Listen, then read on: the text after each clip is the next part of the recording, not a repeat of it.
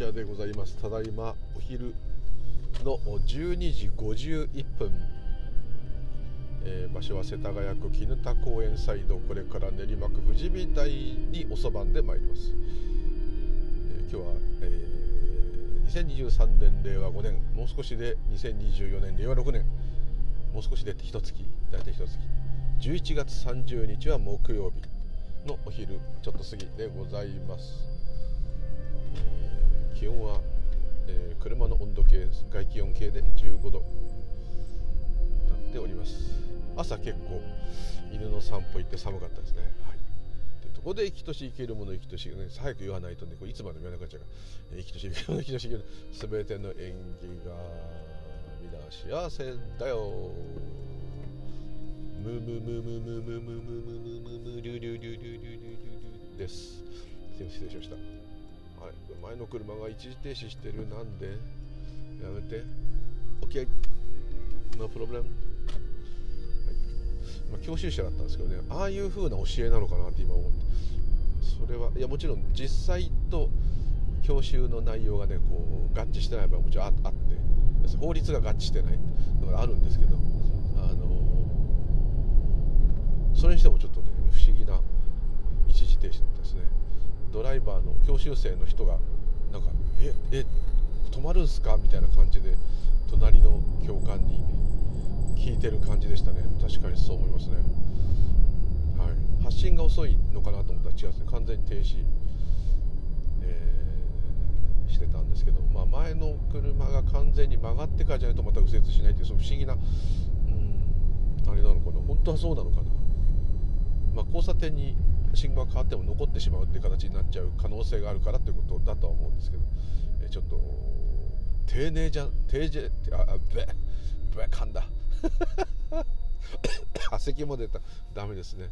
あの なんだかよくあの丁寧すぎる感じでございました。はい、というところで、え昨日も録音させていただきまして、え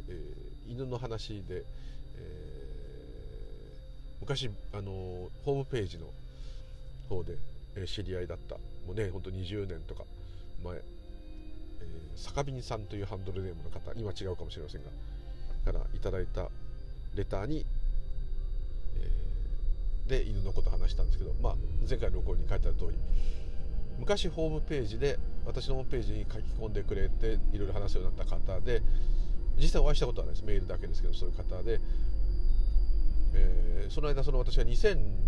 6年ぐらいにホームページをやめちゃったんで、えー、本当にすごい長いですよね。23-6だから、えー、17?17 年ぐらい。でそのまま自然に、えー、プロバイダーの契約が変わって切れてなくなって、まあ、ネタはあるんですけどそのホームページ、まあ、ブログの前ですね。2006年ぶりって感じですよね。まあ、後半ちょっと回れたけど2005年ぐらいからかもしれないですね、えー、いう方から私だと知らずに私のスポティファイですね。スポティファイの方でチャンネルに、えー、コメントをいただきましてですね。そこからこう録音したという経緯でしかもその犬のことで聞いてきたんだけど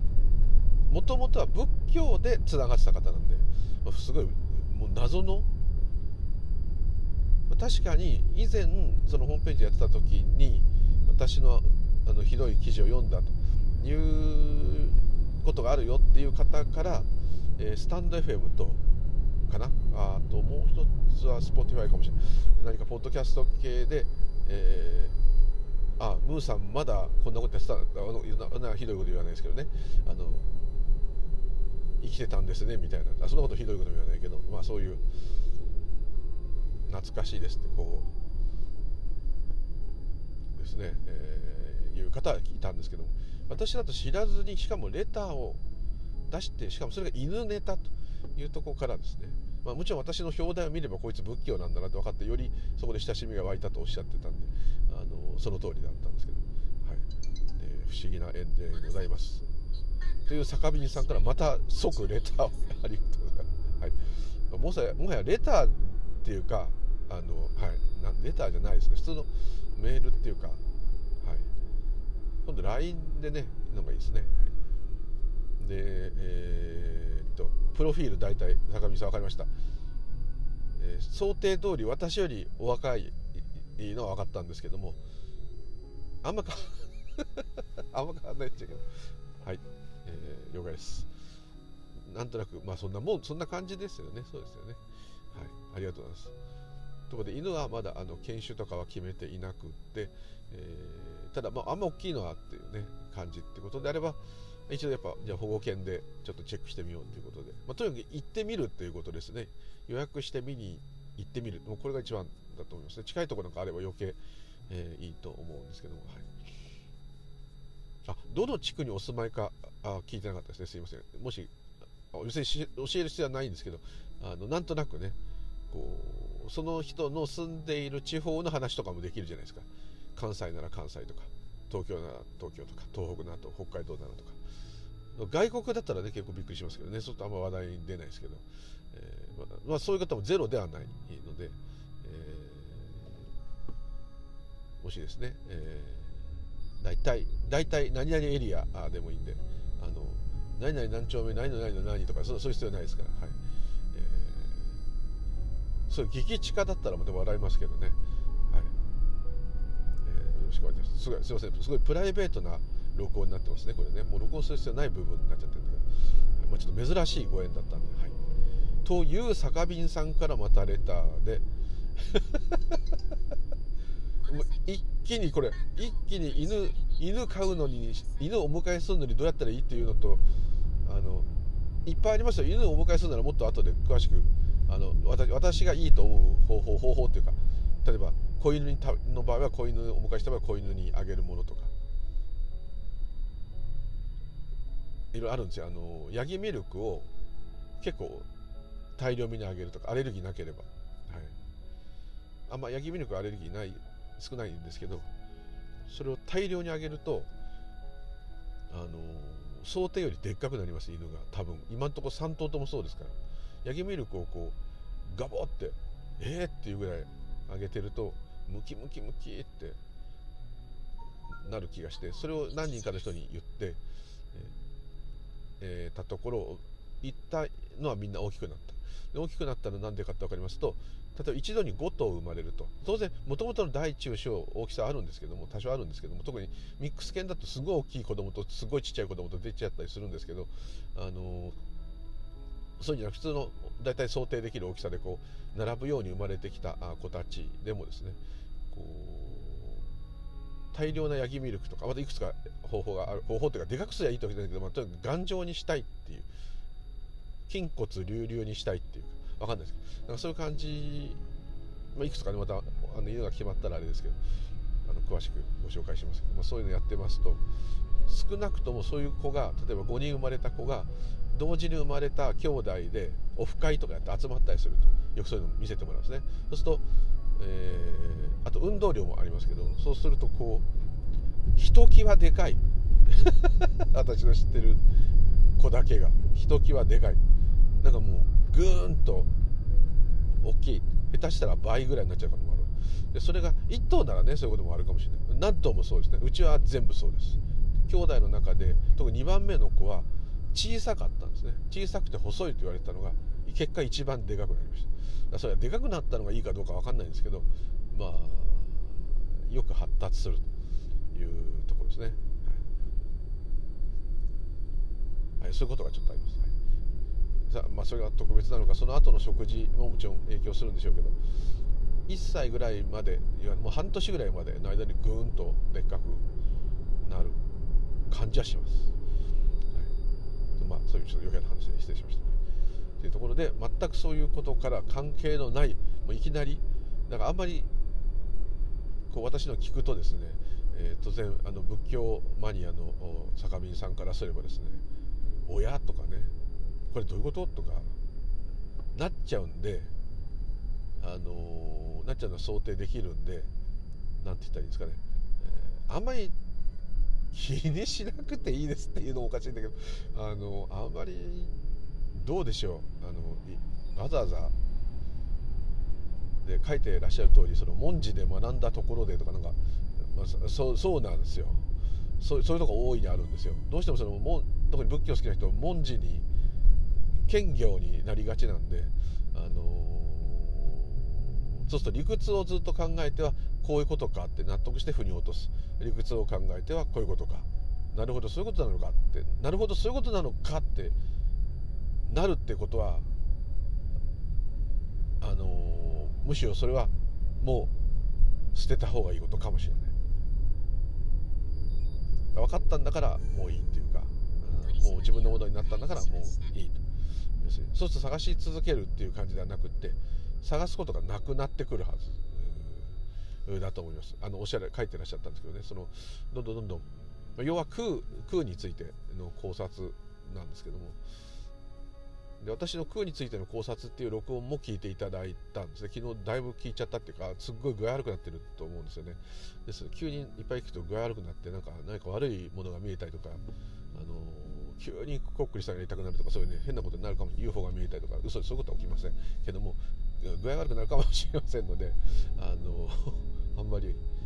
同じような話をですねいろいろ変えてめちゃくちゃに喋ってますからもう自分で何喋ってるかなんて全くもう分かってませんので、すごい失礼なんですけども、はい、確か空についての考察とか最高とかそういうことを録音した記憶はあります。どんなこと喋ったか全く覚えてないです。全く覚えてないです。ですけどそういう題名があったことは覚えてる。だか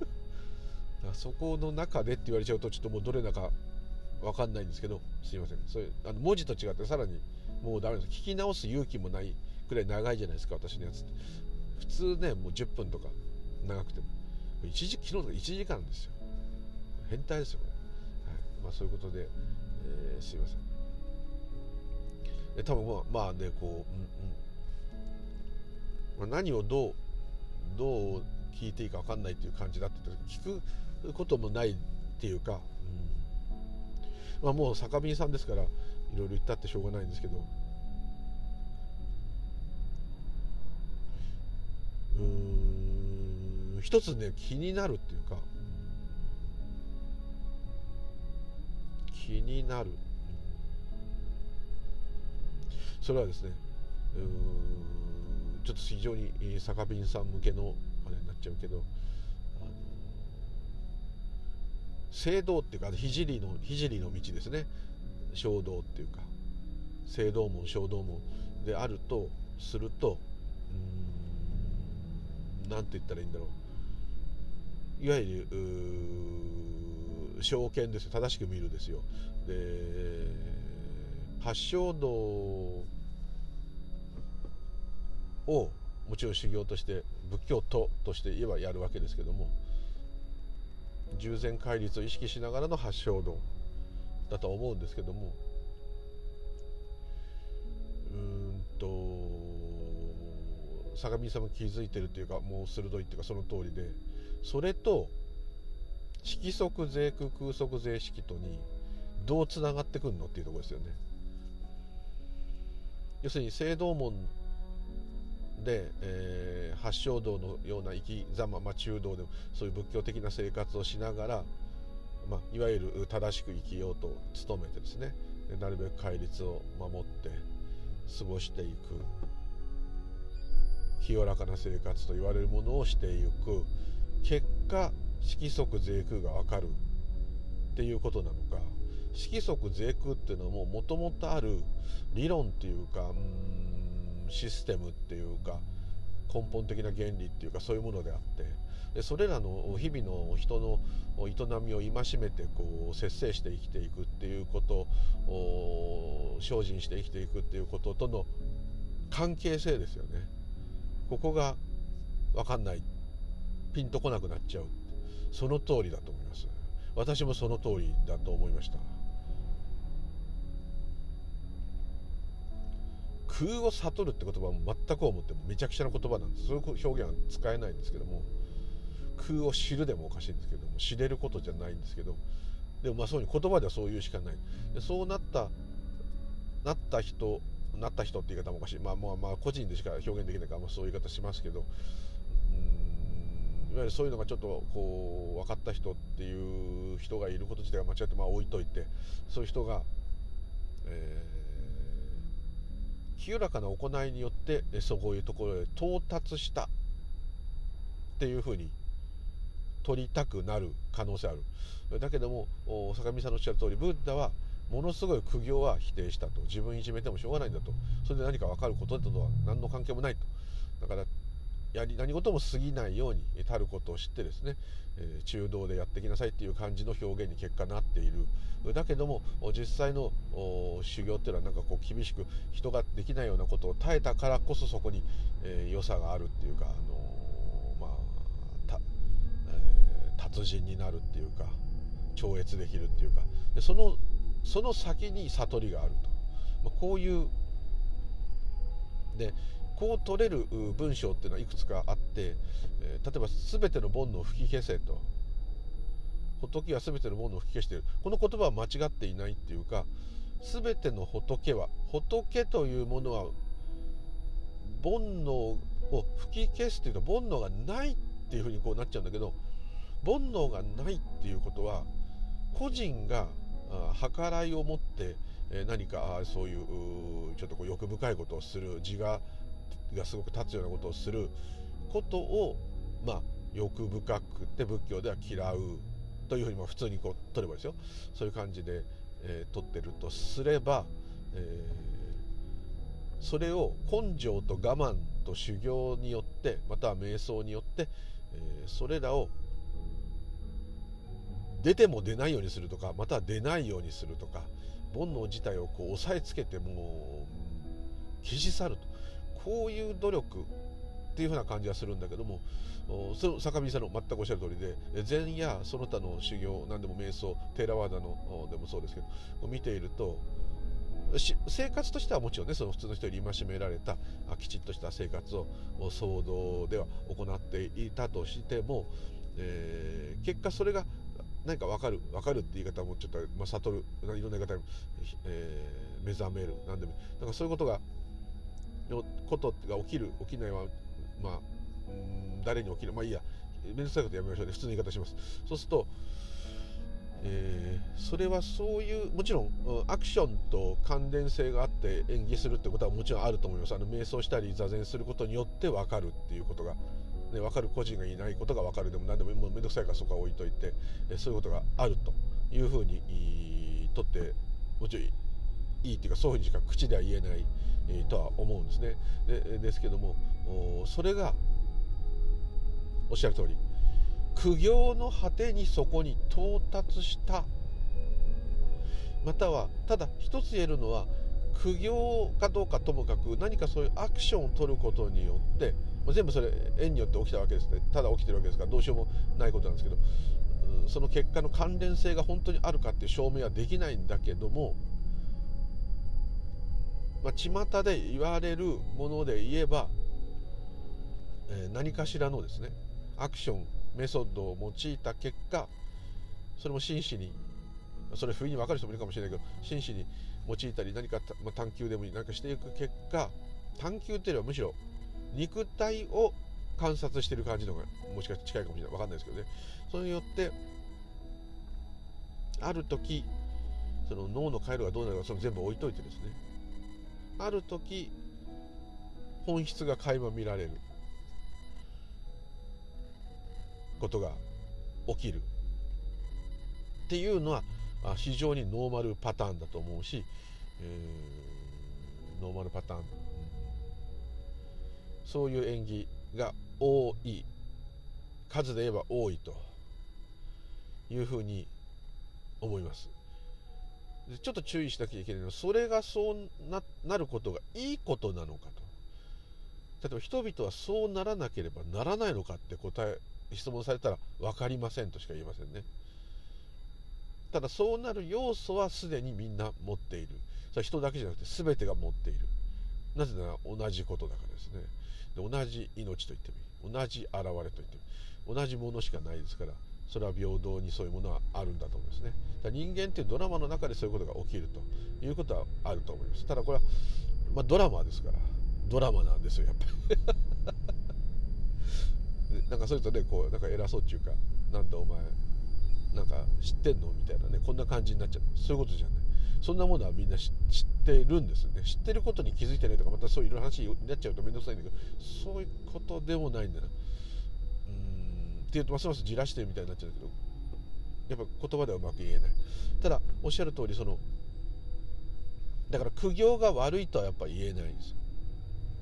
で悪いと言えることがじゃあ逆にないっていう風な表現にもなっちゃう。逆に言うと。あの何て言ったらいいでしょう。これは苦行だねと。いうことであってもその果てに何かが起きたんであればよしと。なると。ただこれはおそらく根本的な部分では座禅でもそれは否定されるんですけど悟りを開くために我慢する。悟りを開くために座る。瞑想する。っていうことではないということですね。ちょっと入れてもらっちゃう、はい。えー、そうなんですねうん座禅もそうじゃないですか悟ろうと思って座ったら悟れないとただ座れってよく言うじゃないですかそれは多分何かっていうとそういういろんな計らいが全部ない時にそのものだったっていうことが分かるという感じまあ普通の表現になっちゃうんですけどあのそう言葉で言うとそういう感じだと自分は思いますね。ですのであの苦行しなするだけ損とか苦行しなくたって悟れるとかそういうことではないんだと思うんですね。それはどうなるか全く分かんないんですけどももうそうズバリ言っちゃいます分かんないということです。だけども何かやるわけです。そしたら科学的にどうかってことは分かりませんけど基本的にこの計らいがいつもある我というこの妄想の世界こここの世界が別にあってまたっていうのまさに今そうなんですね。妄想が湧いていたら妄想の世界に行っちゃったんじゃなくて今まさに妄想なんですね。で妄想がない時っていうのがどういう時かまだ分かりませんけど、まあ、そういうのがあればあそれが悟りなんであれば妄想じゃない時が起きたそれも今ですね。ですからいつも妄想の世界とか無我の世界とか空の世界とか式の世界とか式界空界っていう表現にしちゃってるから余計そうなっちゃうんだけどでも必ず般若心経には即が入ってるわけです。式即是空と。空即是式ということは空と式は切り離せず一心同体で同じことであると。すなわち空は式であると。同じことだと。そういう世界が2つあってあっち行ったりこっち行ったりして普段は四季の世界で酔っ払ってるってこういう感じにどうしても言葉上、まあ、そういう表現でもいいんですけどなっちゃうんですけどそこすら分け隔てがないってことなんですよ。分けられない。四季の時は四季でしょ空の時は空でしょ極端に言えばそう。そのありようをただ言ってるだけなんですよ。その瞬間瞬間の。ですね。だって同じことが起き続けてるような同じようなことが起き続けてる日々でも自分が意識したり記憶したりしてる部分しか式ではないですよね。存在してるって感じしないですよね。もし目に入ったり耳に入ったり匂いを嗅いだり体で感じたことであったとしても記憶に残ってることなんてほんとちょっとでそこしか式とも言えないかもしれない。物理的な存在とは言えないかもしれない。それがもう夢みたいな。1日20時間だって寝てる時覗いて例えば12時間だとしたって12時間で寝ないけどみんな。でも中でいくつ覚えてるかって言ったら大したことない。だから覚えてるってのは記憶だからもうないんですけどあのとりあえずそのだから全部今にしか起きないってことですよ。言いたいことは。もうそこだけになっちゃう。妄想の世界に入ってよ四季の世界に溺れてよ欲深くいよまたすごい緊張して修行状態で頑張って禅情を目指してる。またはあちょっとほやっとして何も考えてないような感じの時がある。あとはただ物思いにふけっている時もある。それはその時その時のありようがただあるだけですね。ですね。でシャバの説明で言えば縁起があるからこれこれこうで疲れているから今ぼんやりしているとかね。ここにもちろんストーリーができるわけですけど。その瞬間瞬間を見ていくと実はあのその時、妄想していれば妄想している。妄想中、えー、あと全然違って何かをじっと見てたり、えー、なんか包丁かなんかでこう何かを切ったりして切りにくいかぼちゃとか切って硬いかぼちゃとか切ってたらこうズバッて手を切っちゃったらやばいから集中してる時はもうそれだけになってるかもしれない。あと私が誰さんと喋ってる。私が誰さんを見てるとこういうふうにいちいち「私は」ってつけないともうただ見ているかもしれない。そのようにこうその時その時の状況で刻々と変化しますね。変化するから変化してとどまってない。また現れたものは必ず変化してるってことは消えていってるってことですね。ということはそれはあ、まあ、当たり前の話しちゃってこと坂見さん怒られちゃうけどちょっといろんな方が聞いていただけるんでちょっとあの坂見さんにはもう耳たこの話にまたなっちゃうと思うんですけどその変化していくまさに無常ですね。ですからあこそ実体がないわけですよ、まあ、当たり前の話しちゃってるけど仏教好きな人だったらなんだって。でもこれなんだと思うんですけど何度でも何度でもその本当に無常無我はですね縁起はですね絶えず絶えずそこに戻って意識していくことによって実にあの面白いっていうかですね不思議っていうかですね実に、え奇跡的な瞬間が続いているっていうようなですねなぜかそういう法越につながるんですね。ですからここは非常に面白いところだと自分は思います。必ずそこのお釈迦さんの言ったメインの目覚めの言葉のところに必ずこうリバースしていくこれは非常に面白くて。ただシャバにいて普通にいて、えー、あれですよ。昨日カレー作って食べてまだ残りが冷蔵庫にあるって見た瞬間に昨日カレー作ったから今冷蔵庫にカレーがあるってこれ演技してますよね。縁がつながってます。当たり前なんですけど。かと思えばカレーを食べてる時の味っていうのは、まあ、しばらくカレーだと口に味残るかもしれませんけどでもいずれ時間が経つと歯磨いたりなんか他のもの食べたら分かんなくなっちゃう。消えますね。で昨日作ったカレーはたくさんあったのに今ちょっとしかない。消えますね。体に入ったとかいろいろ言い方栄養になったとかでもいいんですけどでもその状況は刻々と変わって一回も止まることがないです。ですからだから本当にカレーっていうものはあんのかっつったらあるようなないようなってこういう表現になっちゃう。それがカレーは何かっつったら色即是空空即是式なんですよ。カレーっていうと式になっちゃう。もちろんカレーっていう意味をつけているから式なんだけどでも刻々とそのカレーって意味つけたものは変化して消えていっていずれ消えてまた新しいカレーだと現れるかもしれないけどそれはまた別のカレーですね。元のカレーなんていうのは、ね、生まれて初めて食べたカレーなんて今どこ行ったか分かんない。もうね。栄養になったのかも分かんない。跡形もないですよね。っていうようにこう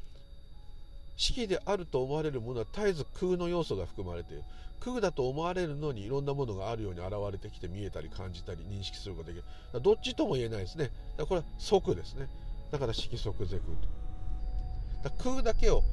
すごく取り上げることが多いんですけどどうしても式しかないと思って生きてるイメージが強いですよ人っていうのは。私が生きている。私が人生を生きている。私のもの私の学校私とあなた。私と犬何でも。こう相対なんですね。だからまあ二元ってよく言うけど、まあ、それもまあ置いといて。そういう 個人が生きている人生ドラマ。これがもう100%本当はなってないんですよ。なってないんですけど100%は気がする。あすいません。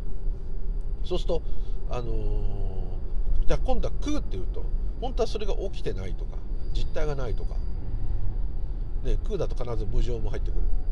あるようでない。なんじゃ結局何にもないんじゃんと。かけるゼロじゃんと。こうなるんですけどでも毎日あるような感じがする。あんのかないのか分かんないけどね。これそこがちょうど色即是空になってると思うんですけどもあの空だけ引っ張るた方がね面白いんですよ。なんでかというと普段と違う認識に見えるんですよ。本当は何にもないとかね。命は一つだとかね。全て同じものでできていると要するに円で円でできてるからです。ブッダでいうあのご存知の通り1枚の布だからです。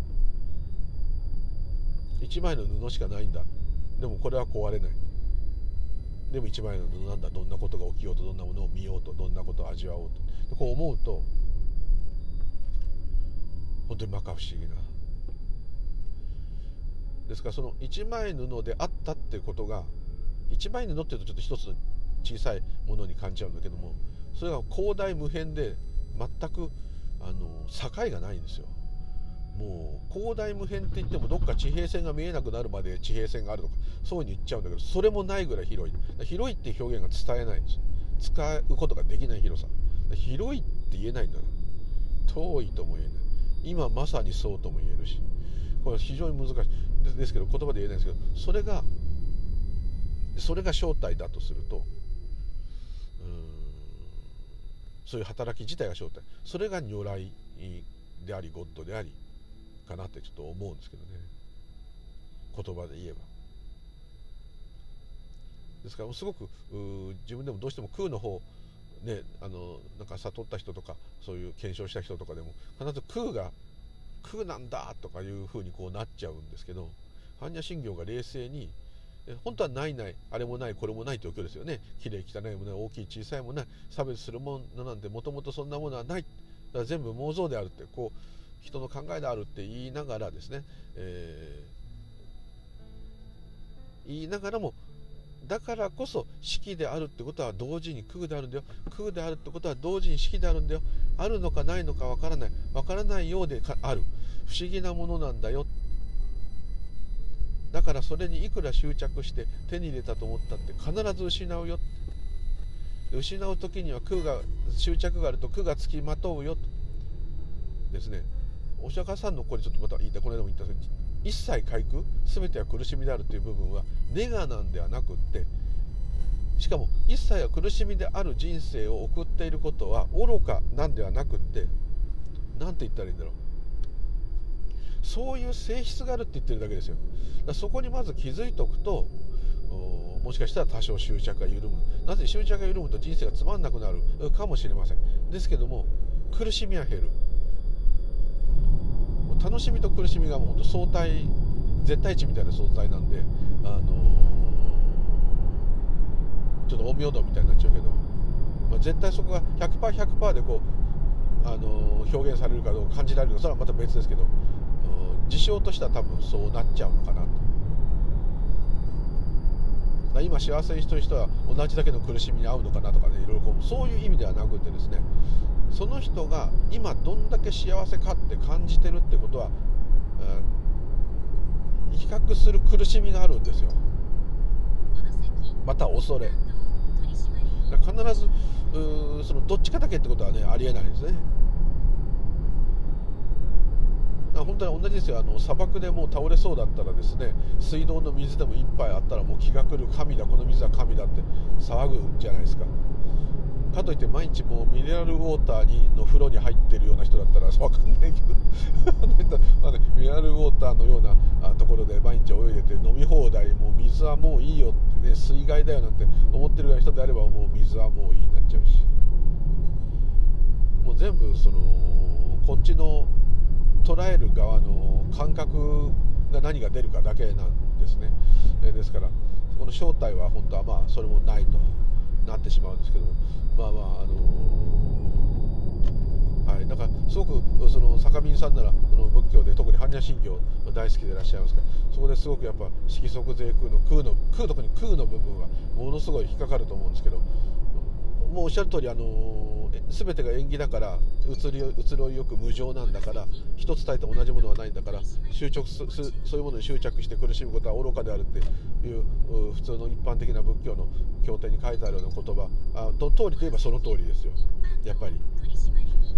どんなに掴んでも絶対に消えてしまうものをいつまでも取っときたいわけですか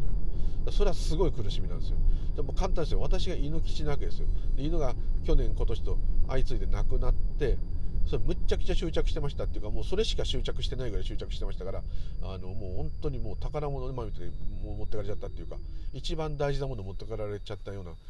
逆に感じですよ。こんなんだったら、犬なんて飼わなきゃよかったってなって二度と飼わなくなっちゃう人もいるんだけどその気持ちは分かりますよ。そのぐらいの苦しみがやっぱ伴う。でそれはその犬がどれだけ、えー、楽しみを与えてくれたかっていうことの、まあ、ある意味証拠だし自分がどれだけその犬に執着していたかっていうことのまさに証拠を今見せてもらってると。そしてそんだけ心血注いだか分かんないけど大事大事してても持ってかれちゃう。まだね人間の寿命を超えるようなものであるとか機械とかであれば治るかもしれない。あとその犬の DNA を持っていけば同じ犬をあれ韓国かなどっか800万円ぐらいするのかな分かんない。なんか今安くなったっていう。出すとクローンで作ってくれるとかねいろんな説もある。実は密かに利用してる人がいるという説もあります。そういうのもやろうと思って、まあ、クローンだからねまた違うし生まれてきた時代や感覚も違うからあの飼い主の年齢も違うからいろいろ違いますけど。ねそういうふうにこう人間の寿命をどんどん伸ばしていきたい。健康寿命を伸ばしていきたいっていうのもやっぱり死にたくないから全部来てますから。あの、まあ、それが英語であろうとどうであろうとそういう進化とか変化が起きたらそうなんですけど。ですからもうそういう仕組みなんですね。これが分かれば確かにまた新しいのを迎えしたいとか今いる犬が死んだらどうしようとか、まあ、こうなっちゃうんですけど。だそれは執着だから仏弟子としてはおかしいと。言われれば全くその通りで。それが我が子であってもおかしいと。なんだけどそれが悪いとは言ってないと思うんですね。悪いっていうそれが苦しみの原因であるという説明をしてるだけです。その通りで。全てそうなんですよ。美味しいご飯に慣れちゃったらちょっとまずいとまずい前はこれでもうまいって言ったのにとかね。さっき砂漠の水と一緒で飢えてればどんなもんでもうまいうますぎるってね。死にそうに飢えてたらなりますよね。それだけのことなんですね。でその中の幸せを勝ち得て少しでも死なないようにしようって、まあ、これが人の営みになってしまうですね。ちょっと寂しいですけどでも他の動物もストーリーがないとしてもみんな同じですね。子孫を残して流れようとする。そのためなら他を倒す、まあ、戦争多ければ戦争もそうかもしれない。企業が競争してるのも同じかもしれない。ずっと戦国時代ですよね。それはやっぱり細胞が他の細胞を食べて自分が伸び縮みして分裂していくっていうのを繰り返すというすごい微生物の基本的な動きと全く同じですよね。人間が複雑に見えるけど。そう考えるとあのまあこういうそこにこういう個人として生きていると感じられる人間として生まれてくるっていうのはあのどういうことなんだろうっていうのはねそのその演技は難しすぎて分かんないですけども。でもまあ間違いなく一枚布ですから、えー、そうなる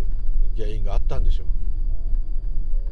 でそれを業とかねカルマとか言ってね反省すれば治るとかねそういう感じになっちゃう。でも反省が起きたら反省が起きたなんで懺悔する時はする。私も前もねあのちょうど坂瓶さんと話してた頃あの四谷のね、えーと、真言宗高野山派の S というお寺であの懺悔儀をしましたけどああいうのとかも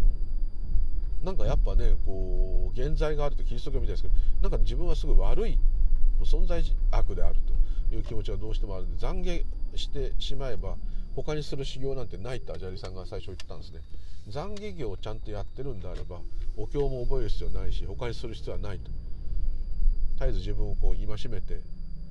反省してるんであれば反省っていうかいろいろこう気にしてるんであれば何も他にいろんな信号を覚えたりお経を覚えたりなんか呪術をする必要なんて全くなくって。その気持ちが湧かないからやる仕方なくやると言った方がいいぐらい大事なんだって言ってたのは確かにですね。さすがアジャリさんっていう感じの言葉であったと今も思いますけど。はい。まあそういうのが起きたらそういうのやりますよね、うん、結局ねやると俺はやり終えたっつってスカッとしてね俺はなんかクリクリーンな人間になったとかまた思うんですよね。おかしな風にね。ままたより悪人になっちゃったみたいなね。そういうのがあるんですけど。はい懐かしいですけどね。うん。ちょっと話が飛びましたけど。はい。ですから空っていうのはまさに今この起きていること自体が実は空ですね。でそれは本当は無で何にもない空っぽなんだっていう表現が気づきや悟りとか目覚めとかで起きたら確かにガーンってこうなるかもしれませんけどそれは完全に確かにシャバの私が人生を生きているということのみ100%になっているとそれでもいいんですよそれが全く悪いところが一つもないんですよ。なあのそこでこ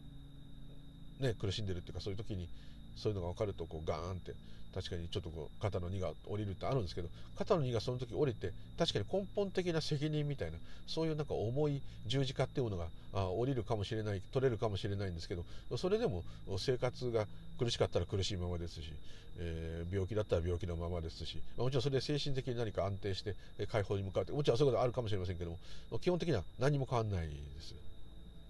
好きな食べ物も変わんないしただ生き方が多少変わってね、えー、っていうことはあるかもしれない。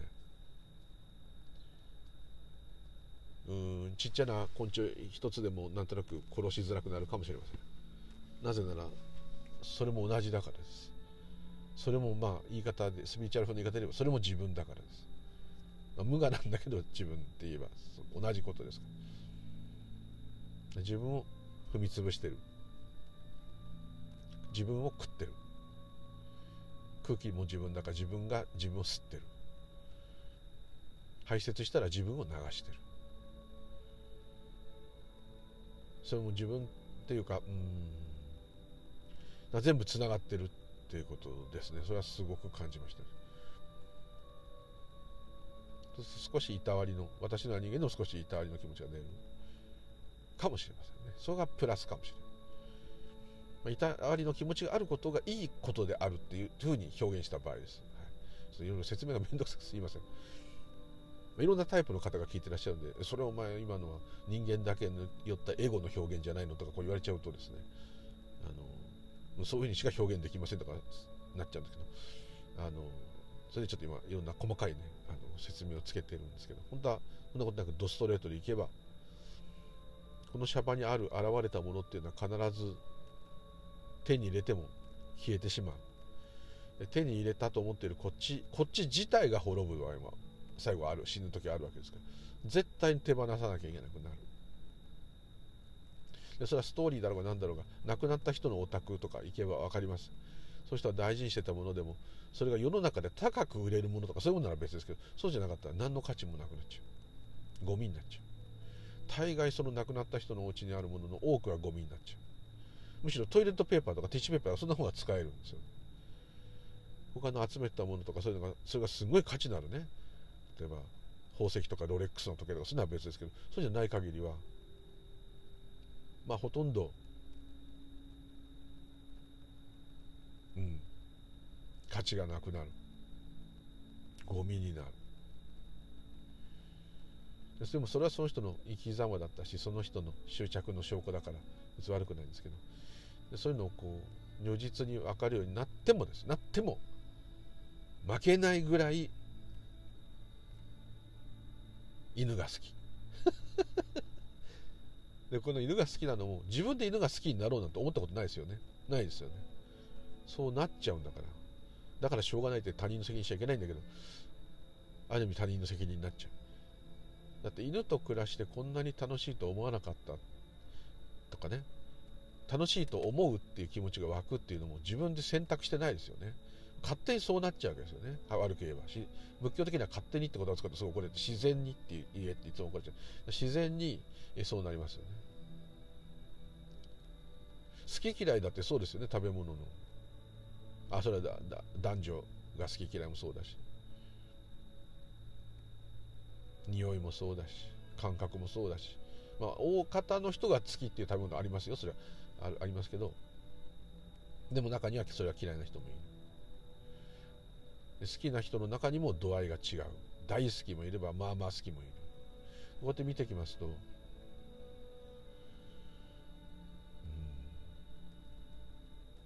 さっき言った、大好きなものっていうのは一体何なのか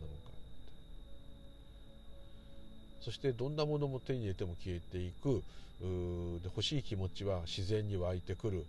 それを自分が集めようなんて最初思ってないんじゃない。か物を集めようと思って集めようなんて思ってないじゃないですか。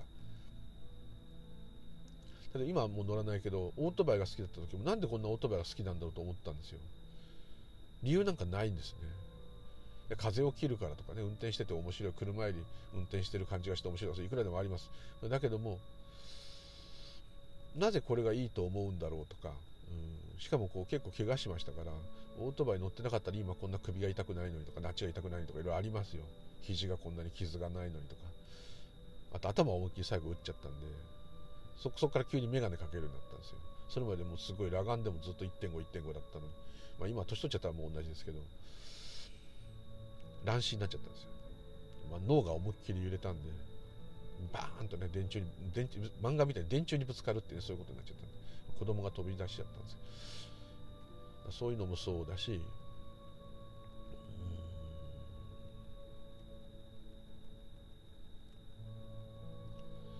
だけどうんもうオートバイが好きで好きでしょうがなかったというのはもうどうしようもない。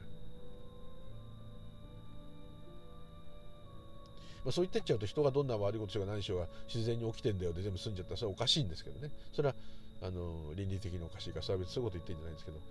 ふとね自分のやってきたこと起きたことを思い出すとどれ一つとしてこの私が決心を持って、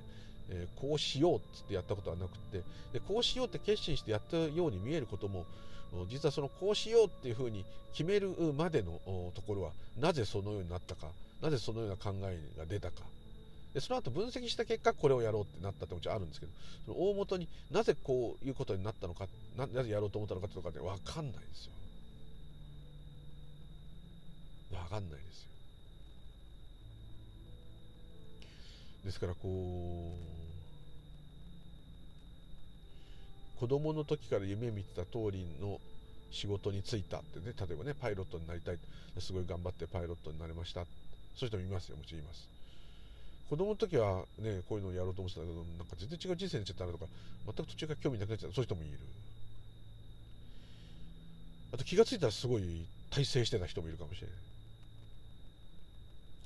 分かんないですよねそこが無我だって言ってるんではなくてこの我という私という感覚もその都度その都度出たら出た出なかったら出ない出た時の私っていうのも出た時の性格やタイプや判断する基準が違うんですよ。確固たる私っていうのがどこにも見つけられないんですよ。リンゴでもですよリンゴ見つけたって言ってもリンゴ今ここに持ってる富士っていうリンゴ持ってるとか思ってたとしても腐っちゃうじゃないですか。また食っちゃうじゃないですか。だからこう一時の幻のようなもんなんですよね。全てのものが。でその幻に執着したって消えるんだからそこで労力を使うってことは確かに苦しみの根源だしそういう大事すれば大事するほど手放した時に痛いですから。お釈迦さんの言う通りです。その方式はまさしくその通り。でさらにそれをポジティブに取ればこれでこれだけ幸せを感じたんだからもっと感じてやろうと。もっともっとと。なる場合もいっぱいありますね。もっと美味しいもの食べようでもいいですね。もっといいお家に住もうとかね。もっと健康になる何でもいいですね。もうずっといっぱいあるわけです。もっといい思いしようとかもっと愛し合おうとか何でもいい。無限にある。そうするとまあそういうのしかないむしろ。それをずっと追い求めてるんだけどもお釈迦さんが言ってるのはそれがバカであるって言ってるんではなくって何て言ったらいいんだろう。いずれ失うよと。失う時に傷を伴うよと。愛別陸でもいいですけど。宿泊であるからこの世に未練を持つことこの世で何かやることはバカバカしいって言ってるように取る部分もあるんだけどそうではないと思いますね。そういう世界だよ言ってるただ説明してるだけだと思います。でそれで実態としてはそれだけではまだ救われないというか実態はだから手に入れても全部消えて変化していくものであるっていうだけではなんかむしろネガティブな感じですけどそうではなくてそれらの世界にいるいるような感じがするんだけども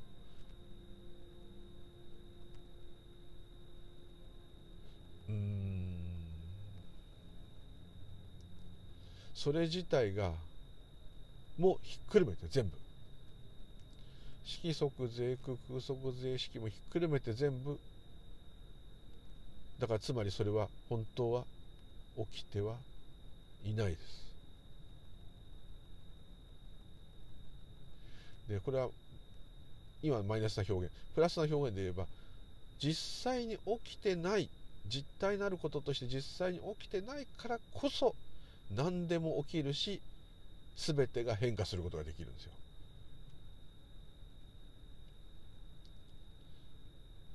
そうじゃないとこの動きのある世界変化のある世界っていうのが誕生できないんですよ。これが本当に実体のあってもう確固たるものなんであれば動きがいずれ止まるかどっかに凝縮されてめちゃくちゃになるそれが移り変わって消えていってくれるもんだからあのよくあるスピーチュアルいう表現と一緒ですよ。スクリーンに映画をいくら映してもスクリーンが汚れないじゃないですか。どんな汚い映画を映したってスクリーンは汚れないじゃないですか。見てる人の心は汚れるかもしれない、はい、ですから映画っていうのはすごいけど本当は映画は存在してないじゃないですか。幻じゃないですか、まあ、フィルムにあるとかそういうこと言わないでくださいね。あんなすごい映画を上映してみんなを驚かせたりしたのに映画がひとたび終わって見たら白白いスクリーンがあるだけ。何にもない。よくそのスクリーンを意識だとかいう人いるけど、まあ、そまあそこちょっと置いといてですね。無常の感じで言えば同じ人生もそうですね。だまあそれは映画よりも長く尾を引いたり、えー、後後まで影響するような感じになるものもまた多いですからまたちょっと違いますけど。でも最終的にはあのそれが嘘かまことかまあそれも妄想というか考えなんですけど死というものがあるじゃないですか。そうするとそこで一回そういうのが全部バツンと終わりますからそしたらやっぱり映画だったと。世間こけと、まあ、このようになると。思います。でこの本当は起きてないんだっていうのは深刻さをなくす癒しがあります。それでも深刻になる時はなるんですよ。それはもうなったらなったですから。どうしようもないんですけど。どっかでもしかしたらそこに少し安らぎがあるかもしれない。そして実際起きていないのにこれだけあるかのように物事が現れそして我がこととして物事が展開していくっていうこの奇跡。これが奇跡なんですよ。だこれが実在してないから何やってもいいとかねそういうそういうこと言ってたらそれ完全に自我のただの働きなんですけど。あとはまた実際に手に入れることができない。ただ味わっているっていうまさに今味わっているっていうこの感覚だけはその時はそれが分かる。その分かるその今っていうこの本当今と捉えることもできない。本当は今ってないんですけどその部分の今っていう捉えきれない時間も何も全てのものを超越したこのわけのわかんないただ現れているっていうこのこと。このことがだからこそ尊いわけですよ。だってなくなっちゃうんですよ。どうしようもない。食ってらない。もうただ起きてああ眠いっつって起き上がってるその景色でも認識できてることは全て消えていきます。ってことはその瞬間しかそれを味わえない。もうスーパーオリジナルで最先端なことばかりなわけです。だからそこがいかに重要かと。でその中でさらに自分が感動したり何か満足したり嬉しかったりじわっとくるような体験があればそれこそまさに本当の奇跡の瞬間。またそれも移ろい変わっていくとは思いますけれども。だから世捨て人になるっていうよりはやっとちゃんと足元見て生きるようになるとまでかっこよく言えないんだけど生き方は変わらないんだけどちょっとこうすごいなっていう感じはすると思いますね。すごいですよね。普通に考えてもこの世界っていうのは。どこまで複雑なんだと。たとえ夢だとしても。まさに神業。仏業でこのこれそのもの夢そのものシャバそのものが自分ということです。イコールです。その中の一員ではなくてですね物語としてはこの私という個人は物語の中の一員なんですけど物語そのものです。物語を構成させる働きもそのもの。全て自分って言っちゃっていいかもしれないです。そうそういう言い方で言えば。あすごく驚くかもしれないですけどね。だからって別に何も変わんないじゃないですか。だからって急に銀行の残高が何億円になるとかそういうわけじゃないじゃないですか。そういうこととは何の関係もないんですよ。ただまあなんとなくどういうことなのかっていうのは分かるんだけどまあ分かったって言ってること自体がもうすでに間違ってるんで、まあ、どっちかっていうと問えなくなるっていうことですね。非常に不思議な逆に行く感じっていうか。ちょっとなんか分かりにくい最後になっちゃいましたすいません。いつもなっちゃうんですよ。私もちゃんと説明できるほど分かってないってことなんですけど。っていうところで急にねその犬の話からこう急に仏教っぽくなっちゃって坂見さんすいません。まだあのー、言ってることがねその都度その都度死に滅裂なんであんまり気にしないでもしあんまり聞くと本当に頭おかしくなるんで、はい、それでも普通にカレーがうまい犬が可愛い今日は天気で良かったってこういうまさにその時の今感じるそのことの方が100倍大事です。それしかないですから。しかもそれ消えちゃうから。大事にしようと思ってその時それを